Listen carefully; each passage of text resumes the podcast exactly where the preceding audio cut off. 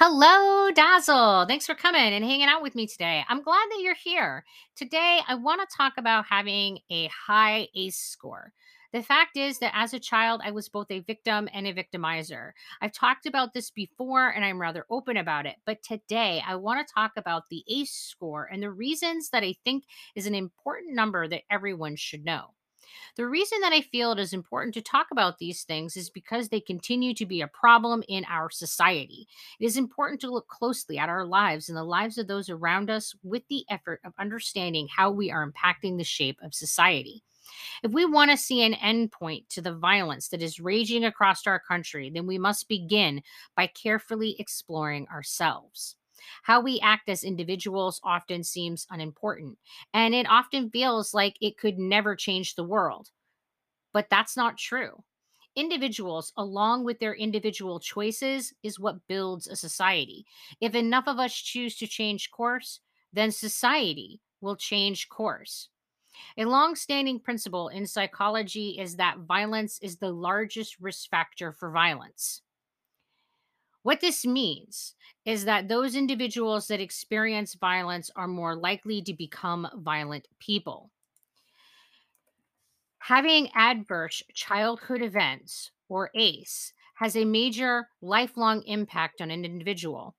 One of those impacts is an increased risk of becoming a victimizer.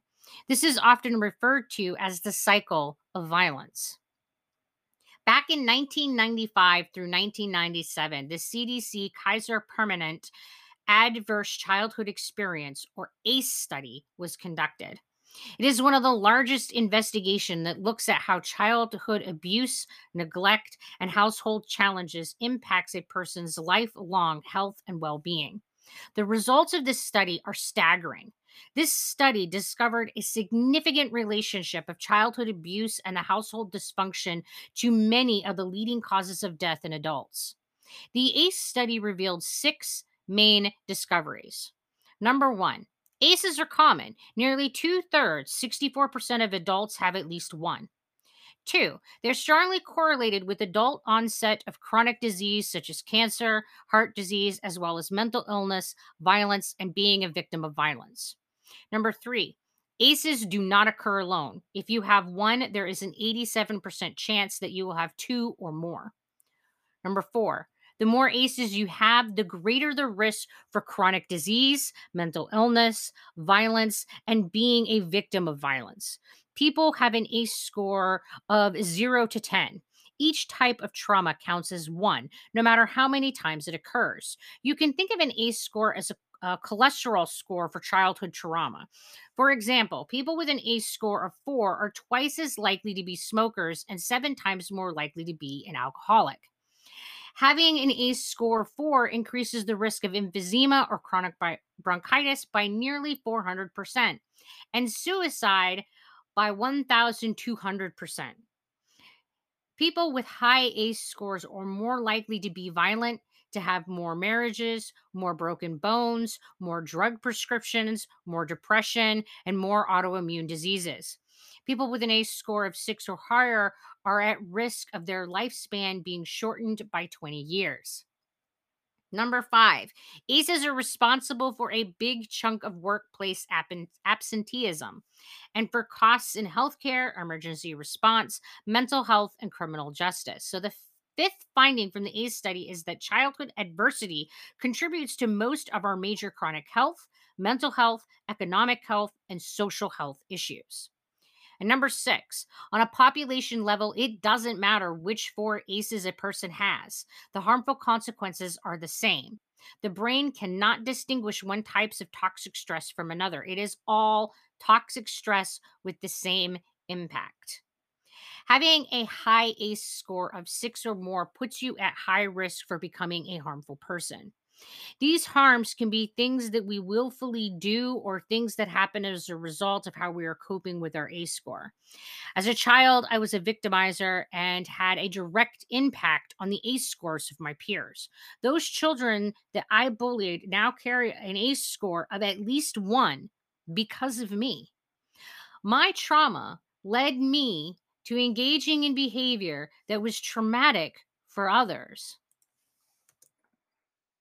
This is how the cycle of violence works. Uh, what's the most important in all of this is the power that we hold. We can create real social change with the choices that we make as individuals.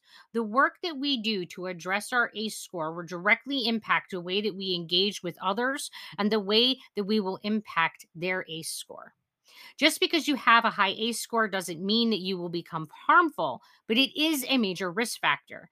And if you are being harmful, there is nothing stopping you from doing the work to change course. The first step in this is knowing your ACE score. You can take the ACE quiz online to find out your score. Positive childhood experiences, or PCE, is also important and are considered to be protective factors that reduce your ACE score risk. Additionally, we can mitigate the risk factors associated with our ACE score by engaging in the shadow work and trauma work to d- to heal from these experiences. Knowing your score empowers you to consider your risk factors, which creates the opportunity for change.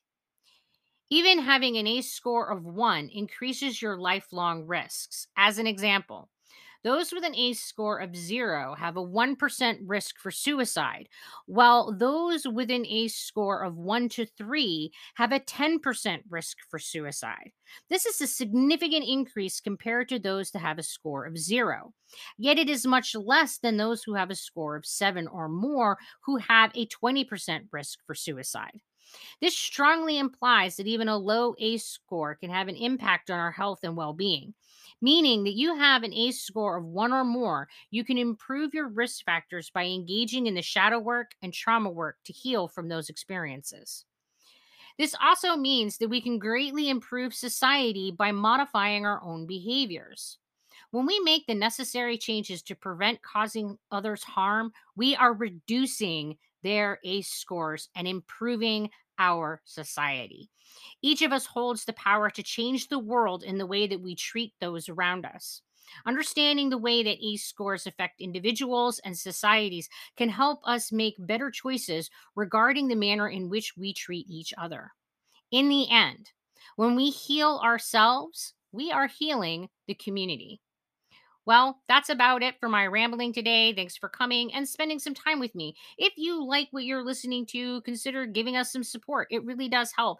And until we talk again, you guys be sure to take care of yourselves. Bye.